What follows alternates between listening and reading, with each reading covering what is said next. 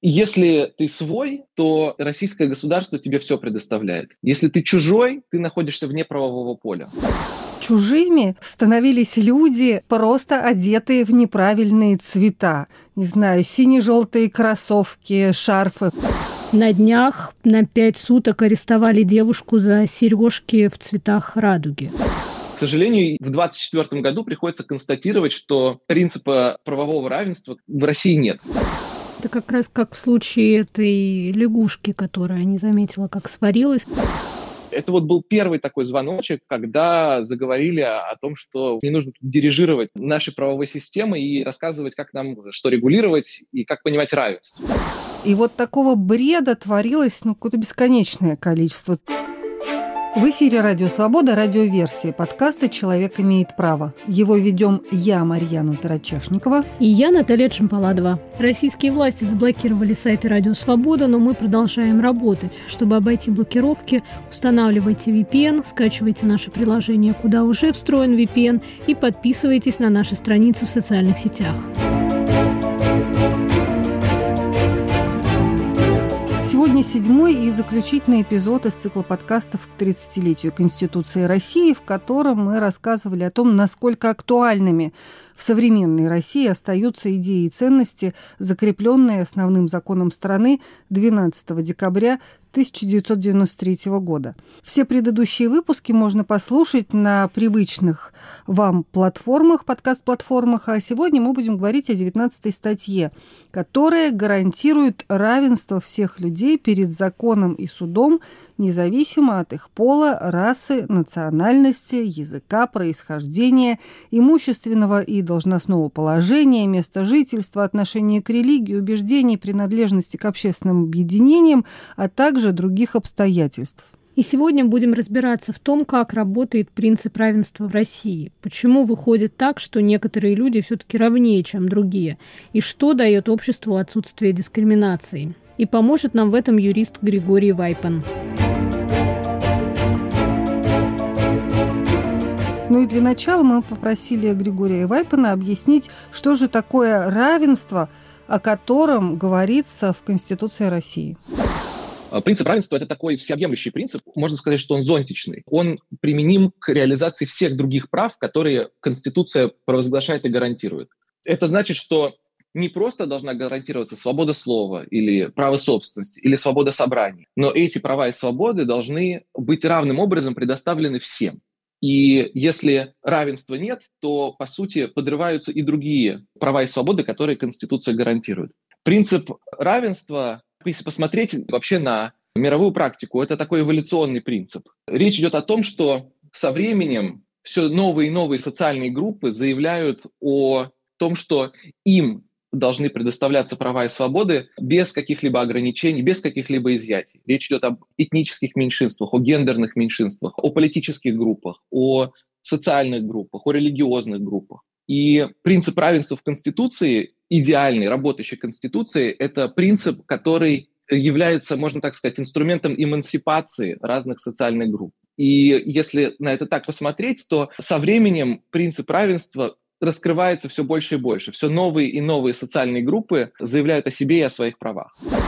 Ну вот мне, например, эта идея равенства какого-то абсолютного кажется, ну, по меньшей мере, немного фантастической, потому что очень сложно себе представить мир, населенный реальными живыми людьми, в котором люди равны, ну просто потому, что они изначально не равны.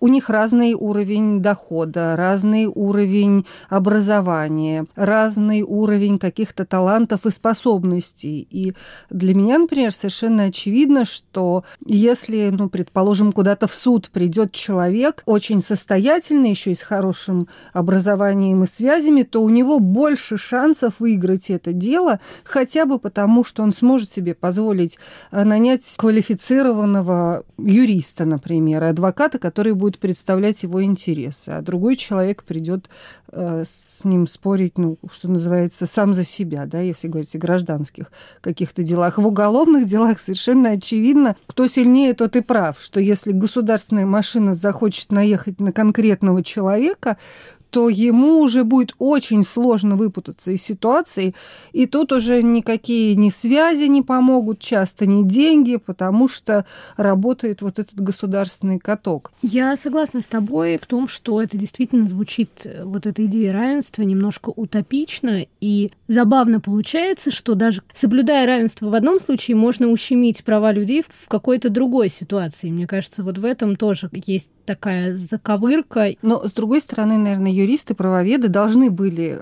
каким-то образом предусмотреть э, возникновение такого конфликта возможного. И э, уж наверняка нам Григорий Вайпан разъяснит, что имеется в виду. Есть, по сути, два понимания принципа равенства. Есть формальное равенство и есть материальное равенство. И в зависимости от ситуации может идти речь либо об одном, либо о другом. Если мы говорим о формальном равенстве, то есть ситуации, когда вне зависимости от фактического статуса, от фактического положения людей, им должны предоставляться равные возможности. Вне зависимости от того, бедный ты или богатый, у всех должно быть право на справедливый суд. Вне зависимости от политических взглядов должна быть свобода собраний, должна быть возможность выйти на митинг или на демонстрацию. Если же мы говорим о материальном равенстве, то наоборот, есть ситуации, когда формально равный подход к людям, которые находятся в разных ситуациях, будет несправедливым. Ну, грубо говоря, государство строит какую-то инфраструктуру и не предусматривает никаких специальных условий для людей с инвалидностью. Вот вы построили здание, и у вас при входе ступеньки. Формально все этими ступеньками могут воспользоваться. Но, по сути, человек, который едет на инвалидной коляске, уже в это здание зайти не сможет. Применительно к нему будет нарушаться принцип равенства. Ему не будут созданы такие же возможности, как и другим людям. А какой из этих вариантов принципа равенства должен применяться и как он должен толковаться, это различается, безусловно. Это зависит от того, с кем и с какой ситуацией мы имеем дело.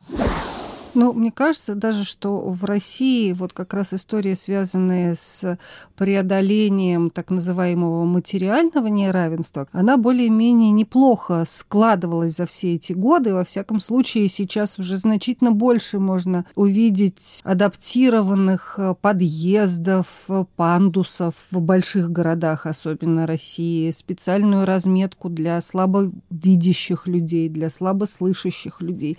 То есть в этом смысле государство что-то пыталось предпринимать, предпринимает до сих пор, хотя иногда это выглядит все крайне нелепо и реализовано таким образом, что не то чтобы человек с ограниченными возможностями здоровья, например, мог этим воспользоваться, но и даже вполне здоровый человек не может, например, провести какой-нибудь там даже чемодан на колесах по этому пандусу, который для него соорудили строители. Но, тем не менее, вот здесь понятно, что, по крайней мере, чиновники, если не стремятся, то хотя бы делают вид, что стремятся к реализации вот этого положения. Пытаются.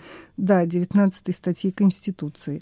А со всем остальным, по-моему, все обстоит, ну, очень скверно.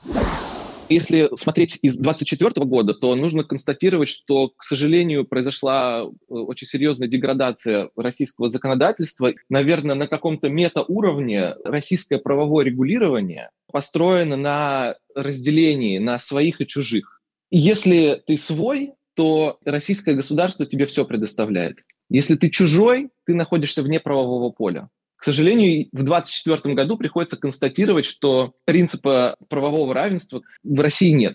Но если мы посмотрим на последние практики, законы и э, случаи его применения, то мы увидим, что речь идет о неравенстве по политическим взглядам. Есть запрещенные политические организации, как, например, Фонд борьбы с коррупцией, который запрещен именно из-за тех взглядов и убеждений, которые отстаивали его участники. Нет равенства по религиозному принципу, есть запрещенные религиозные организации, такая, например, такие, например, как свидетели Иеговы. Нет равенства по признаку гендерной идентичности и сексуальной ориентации. Да, мы знаем, что запрещено так называемое движение ЛГБТ. А, ну и, в принципе, запрещается любые высказывания мнений, убеждений, взглядов положительно характеризующие ЛГБТ. И этот список можно продолжать. Есть иностранные агенты, люди, которые дискриминируются, исходя из того, какие взгляды они отстаивают, о чем они пишут в интернете, и не только в интернете. Это люди, которым нельзя работать на определенных работах, это люди, которым нельзя получать финансовую поддержку от государства, это люди, которые совсем недавно узнали, что они прямо сейчас на выборах президента не могут даже поставить подпись за того или иного кандидата, потому что им запрещено участвовать в избирательных кампаниях. Так что 30-летний итог действия Российской Конституции, он в плане принципа равенства очень, очень печальный. Причем довольно занимательно, на мой взгляд, обстоятельства, при которых государство чиновники принимают решение о том, кого в какой момент времени считать чужим или своим, и как их идентифицировать. Ну, например, когда только началась война России с Украиной, агрессивная вот эта вот фаза с 24 февраля 2022 года, в какой-то момент чужими становились люди, просто одетые в неправильные цвета не знаю, сине-желтые кроссовки, шарфы. В какой-то момент даже зеленую одежду запретили, потому что зеленый это результат смешения синего и желтого. И вот такого бреда творилось ну, какое-то бесконечное количество. Точно так же повезло в кавычках и представителям ЛГБТ-сообщества, и не только им, еще до всяких запретительных законов, ведь э, депутаты выступали какими-то совершенно идиотскими инициативами, типа запретить мороженое с радугой. Ну, если они еще до этого только выступали с такими инициативами, то сейчас явно вот этот вот чужой, в кавычках, человек, которого судят за изображение радуги, по-моему, художницу судят за такую картинку, и вот буквально на днях на пять суток арестовали девушку за сережки в цветах радуги. Разделение на своих и чужих, оно проходило довольно-таки постепенно, как и деградация вот этого представления недопустимости дискриминации, она, в принципе, происходила вся на фоне общей деградации права в России. Но это на самом деле мне показалось забавным, потому что вопрос о а когда все сломалось, когда все пошло не так, мы задаем из раза в раз, и ответ примерно одинаковый. Вот это рубеж где-то там 2005-2007, и вот отвечая на вопрос, как вот происходила эта деградация принципа равенства, э, Григорий Вайпан тоже говорит примерно об этом же времени, в частности, это 2006 год. Мы наблюдали, как постепенно происходил этот ползучий процесс, и появлялись все новые и новые критерии. То есть по кусочку отхватывали то там, то здесь какие-то права и свободы и говорили, а вот на реализацию этого права принцип равенства распространяется не так, как на другие права, например. Один из первых, наверное, очень проблематичных случаев был на рубеже нулевых десятых годов, когда российские власти решили запретить избираться людям с двойным гражданством или с видом на жительство в иностранном государстве. В Конституционном суде тогда рассматривалась жалоба Владимира Карамурзы, который сейчас находится в тюрьме и отбывает 25-летний чудовищный срок, по сути, тоже за свои убеждения. Так вот, Владимир Карамурза оспаривал это ограничение законодательное, лишение пассивного избирательного права, и Конституционный суд ему тогда отказал.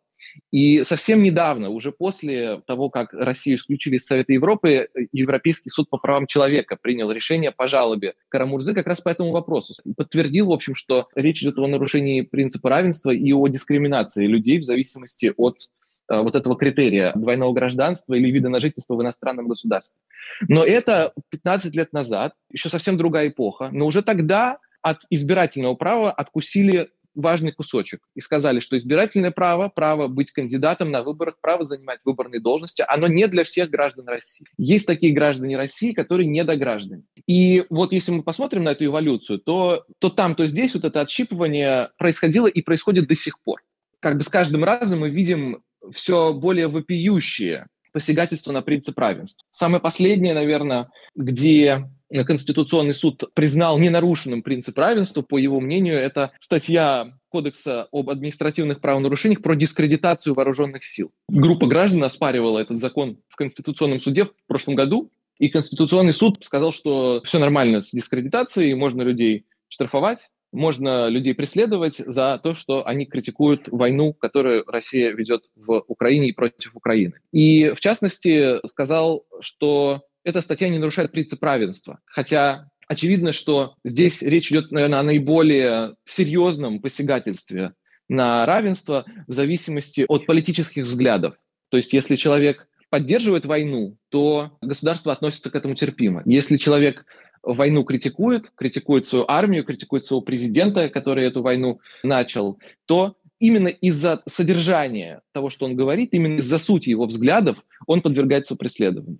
Представить себе такое ограничение даже 6-7 лет назад было бы очень трудно. 6-7 лет назад ограничения политических свобод и гражданских свобод в России часто маскировались под э, какие-то нейтральные критерии. Ну, например, вот Ильдар Дадин, первый осужденный в России по статье о неоднократном нарушении правил проведения публичных мероприятий, он ведь был осужден не за те лозунги, с которыми он выходил на улицу, он был осужден за то, что вот он якобы определенное количество раз провел несогласованные мероприятия, не уведомил власти. И в 2017 году Ильдар Дадин был оправдан. Конституционный суд тогда ограничил применение вот этой дадинской статьи, хотя полностью ее не отменил. Но в нынешних военных условиях уже даже вот этот бастион был взят. И в 2024 году не приходится, к сожалению, говорить о равном отношении к гражданам в зависимости от их политических взглядов. И самое удручающее, что это закреплено на законодательном уровне. То есть если раньше эти ползучие практики часто себя проявляли на уровне правоприменения, то есть закон был сформулирован нейтрально, а преследовали по факту только противников власти, то сейчас мы пришли к тому, что появляются такие законы, где дискриминация зашита прямо внутрь. Вы слушаете подкаст «Человек имеет право». Продолжим после короткого объявления. Самые интересные дискуссии из соцсетей. Подкаст «Цитаты свободы». Каждый понедельник и четверг я, Аля Пономарева, пересказываю вам самые важные дискуссии, чтобы вы могли не тратить время на чтение Фейсбука и просмотра Ютуба. Слушай подкасты «Радио Свобода» в iTunes, на Google Podcast, в Яндекс Music, в Castbox и Spotify. Подкасты «Радио Свобода». Это подкаст «Человек имеет право». Его ведем я, Марьяна Тарачешникова. И я, Наталья Джампаладова. И сегодня это седьмой заключительный эпизод из цикла подкастов к 30-летию Конституции России, и мы рассказываем о 19 статье, которая гарантирует равенство всех перед э, судом и законом. То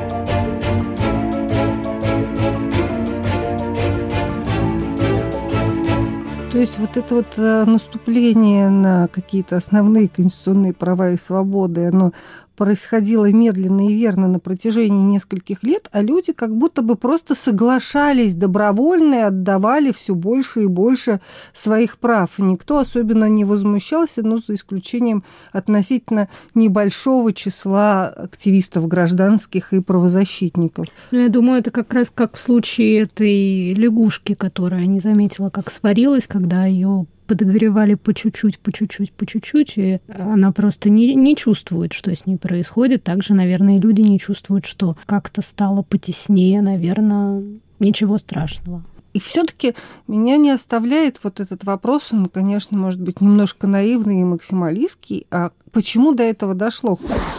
Потому что, к сожалению, никакая конституция не может защитить саму себя. Конституция — это документ общего характера, там содержатся общие нормы, общие тезисы, общие положения, а их толкование и применение зависит от тех, кто этой Конституцией пользуется, и прежде всего от государственных органов. И во многом это зависит от судов, которые применяют Конституцию как э, нормы права. В России во многом через судебное толкование мы пришли к тому, что Конституция была перетолкована, и смысл вот этих вот общих гарантий, включая принцип равенства, он был размыт и всячески нивелирован. Но не только это. Мы видели, как, например, в 2020 году вносились поправки к Конституции. По сути, там был такой совершен трюк, когда в главы Конституции, которые можно было изменить, добавили положения, которые в чем-то подрывали смысл базовых положений Конституции, тех, которые находятся в первой и второй главах, и в частности во второй главе о правах и свободах. Например, в Конституцию в одной из последующих глав добавилось положение о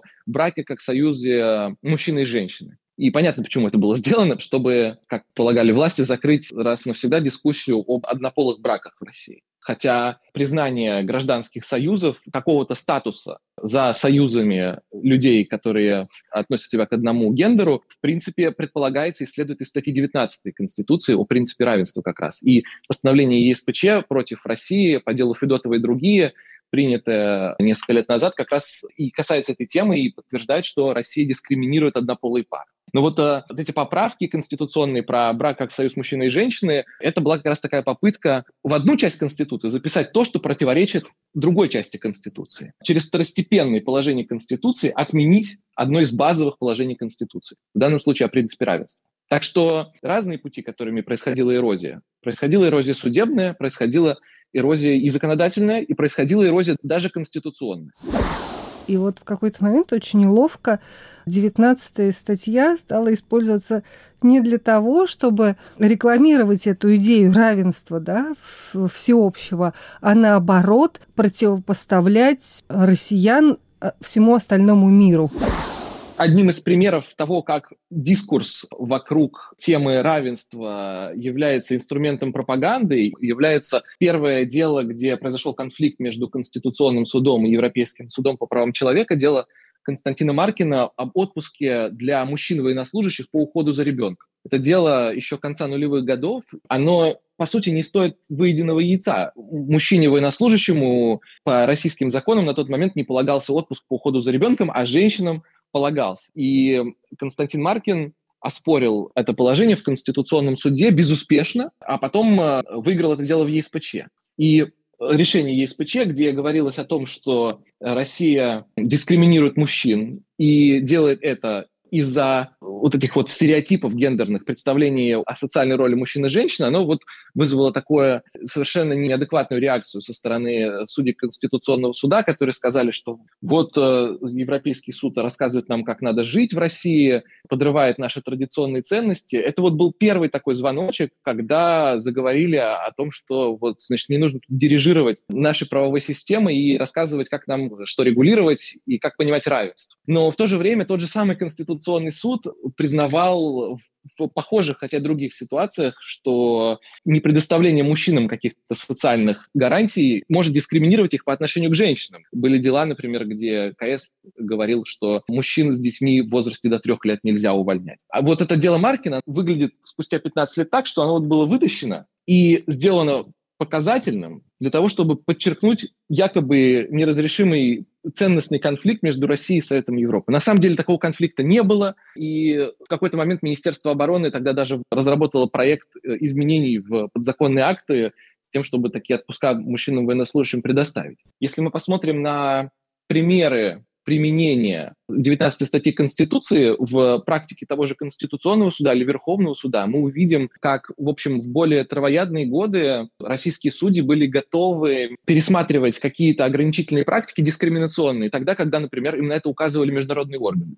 Наверное, самый яркий здесь пример – это пример о дискриминации женщин в приеме на работу о профессиональных ограничениях для женщин, о запрещенных профессиях. Такое есть дело Светланы Медведевой в Комитете ООН по ликвидации всех форм дискриминации в отношении женщин. Светлана Медведева выиграла это дело в середине 2010-х годов. В ООН тогда признали, что она подверглась дискриминации, потому что в России она не смогла стать капитаном судна эта должность была внесена в перечень запрещенных профессий для женщин. Возникла ситуация, когда есть решение международной инстанции, решение ООН, и есть отказное определение Конституционного суда по похожему вопросу, который э, в свое время отказал э, женщине, которая хотела стать машинисткой электропоезда в метро. В Санкт-Петербурге не смогла этого сделать по той же причине. Так вот, э, ничто не помешало Верховному суду исполнить решение Комитета ООН и в конечном счете отменить судебные акты национальных судов российских, которые были приняты против Светланы Медведевой, и по ее заявлению, в общем, дело было пересмотрено. Она выиграла этот спор.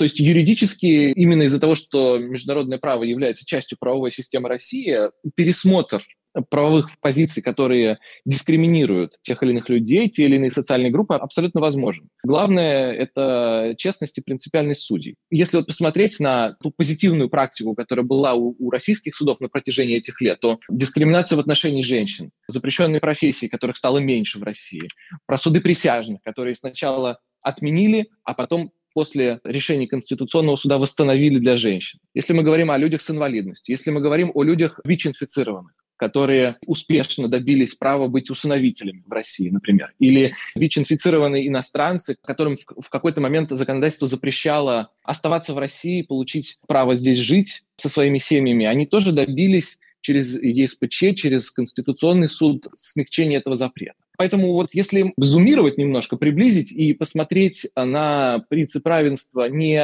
абстрактно, а с позиции конкретных людей и конкретных социальных групп, которые подвергаются дискриминации, то, безусловно, усилия этих людей и этих групп и успешные иногда попытки оспаривать дискриминацию в российских судах и в международных судах и квазисудебных органах, они показывают, что люди добиваются действительно того, чтобы дискриминацию в отношении себя по возможности устранить. Отсутствие дискриминации дает прежде всего инклюзивность, инклюзию. Это означает, что никто в обществе не чувствует себя чужим. Все чувствуют себя своими, несмотря на то, что мы разные все, мы все можем не только сосуществовать, но и сотрудничать и добиваться чего-то вместе. Вот это вот ощущение инклюзии в обществе – это то, чего сегодня России не хватает. И в России будущего, хочется верить, вот принцип равенства, который будет реализовываться и будет применяться через законы, через суды, поможет вот этого состояния достичь. Но речь идет даже не о состоянии, а о процессе вот эта норма о принципе равенства – это инструмент для того, чтобы те или иные люди могли заявлять о своих правах, могли заявлять о том, в чем они находятся в более ущербном положении по сравнению с другими. И о многих из этих групп, я думаю, нам еще предстоит узнать. Но вот, кстати, эта статья 19, она же не, не только в Конституции записана, в ее защиту принято еще несколько законодательных актов, и в частности в Уголовном кодексе Российской Федерации и в Кодексе об административных правонарушениях Российской Федерации есть статьи, которые предусматривают ответственность за нарушение равенства прав и свобод человека и гражданина. Это из Уголовного кодекса статья, а в Кодексе об административных правонарушениях она так и называется «Дискриминация но другое дело, что, насколько я понимаю, с момента своего появления, во всяком случае, статья Уголовного кодекса практически ни разу не применялась в России. Ну вот нам не удалось найти ни одного подтвержденного приговора по этой статье. Было несколько случаев, когда Следственный комитет возбуждал дела. Это были какие-то случаи, когда кого-то, там, например, детей из СВИЧ не пустили в лагерь или сотрудники профсоюза пожаловались на своего работодателя за увольнение, посчитав это дискриминацией за то, что они там участвовали активно в профсоюзе. Но, я так понимаю, ни в одном из этих случаев дела так и не дошли до суда, не говоря уже о том, чтобы были вынесены приговоры. По делам об административных правонарушениях там есть какая-то практика из того, что нам удалось найти самое большое количество дел, 41 поступило в суды в 2019 году. Для сравнения, это просто капля в море, потому что, например, по статье Кодекса об административных правонарушениях оскорбления, там счет на количество дел, поступивших э, в суд, идет на десятки тысяч. Но, с другой стороны, несмотря на то, что в последнее время игнорируют положение этой 19 э, статьи Конституции, она как-то сама ни шатка, ни валка, но как-то сама чего-то там продвигает какие-то вот эти идеи, ценности, и уже многие люди даже, наверное, соображают более-менее, что, ну, нечестно, там, условно говоря, что мужчинам и женщинам за одинаковую работу платят по-разному. Как говорят юристы, есть правовой потенциал у этой статьи. Наверное, она все-таки должна начать работать. Другой вопрос, когда и что для этого должно произойти? Нужна политическая воля, а политическую волю могут проявить только граждане России, потому что, как мы знаем из другого положения Конституции, высшим источником власти является многонациональный народ Российской Федерации. Даже если эта власть находится в таком спящем режиме в нынешних политических условиях, все равно в конечном счете люди будут решать. Когда это произойдет и при каких условиях, мы не знаем. И произойдет ли вообще, мы тоже не знаем. Но будем наблюдать. Да, но мне очень понравилось, что Григорий фактически закольцевал весь этот наш цикл, посвященный 30-летию Конституции России, потому что как раз первым в цикле подкастом был тот, который посвящен третьей статье Конституции, в которой как раз и говорится о том, что единственным источником власти в Российской Федерации является ее многонациональный народ. И, видимо, от него и все зависит. Ну, во всяком случае, в это очень хочется верить.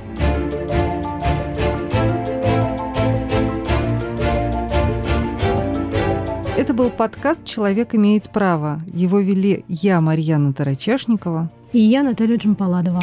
Наш подкаст можно слушать на основных подкастовых платформах. Это Apple подкасты, Google подкасты, Яндекс Музыка, Castbox, YouTube, а также на сайте Радио Свобода. Слушайте нас, подписывайтесь, ставьте лайки и сердечки.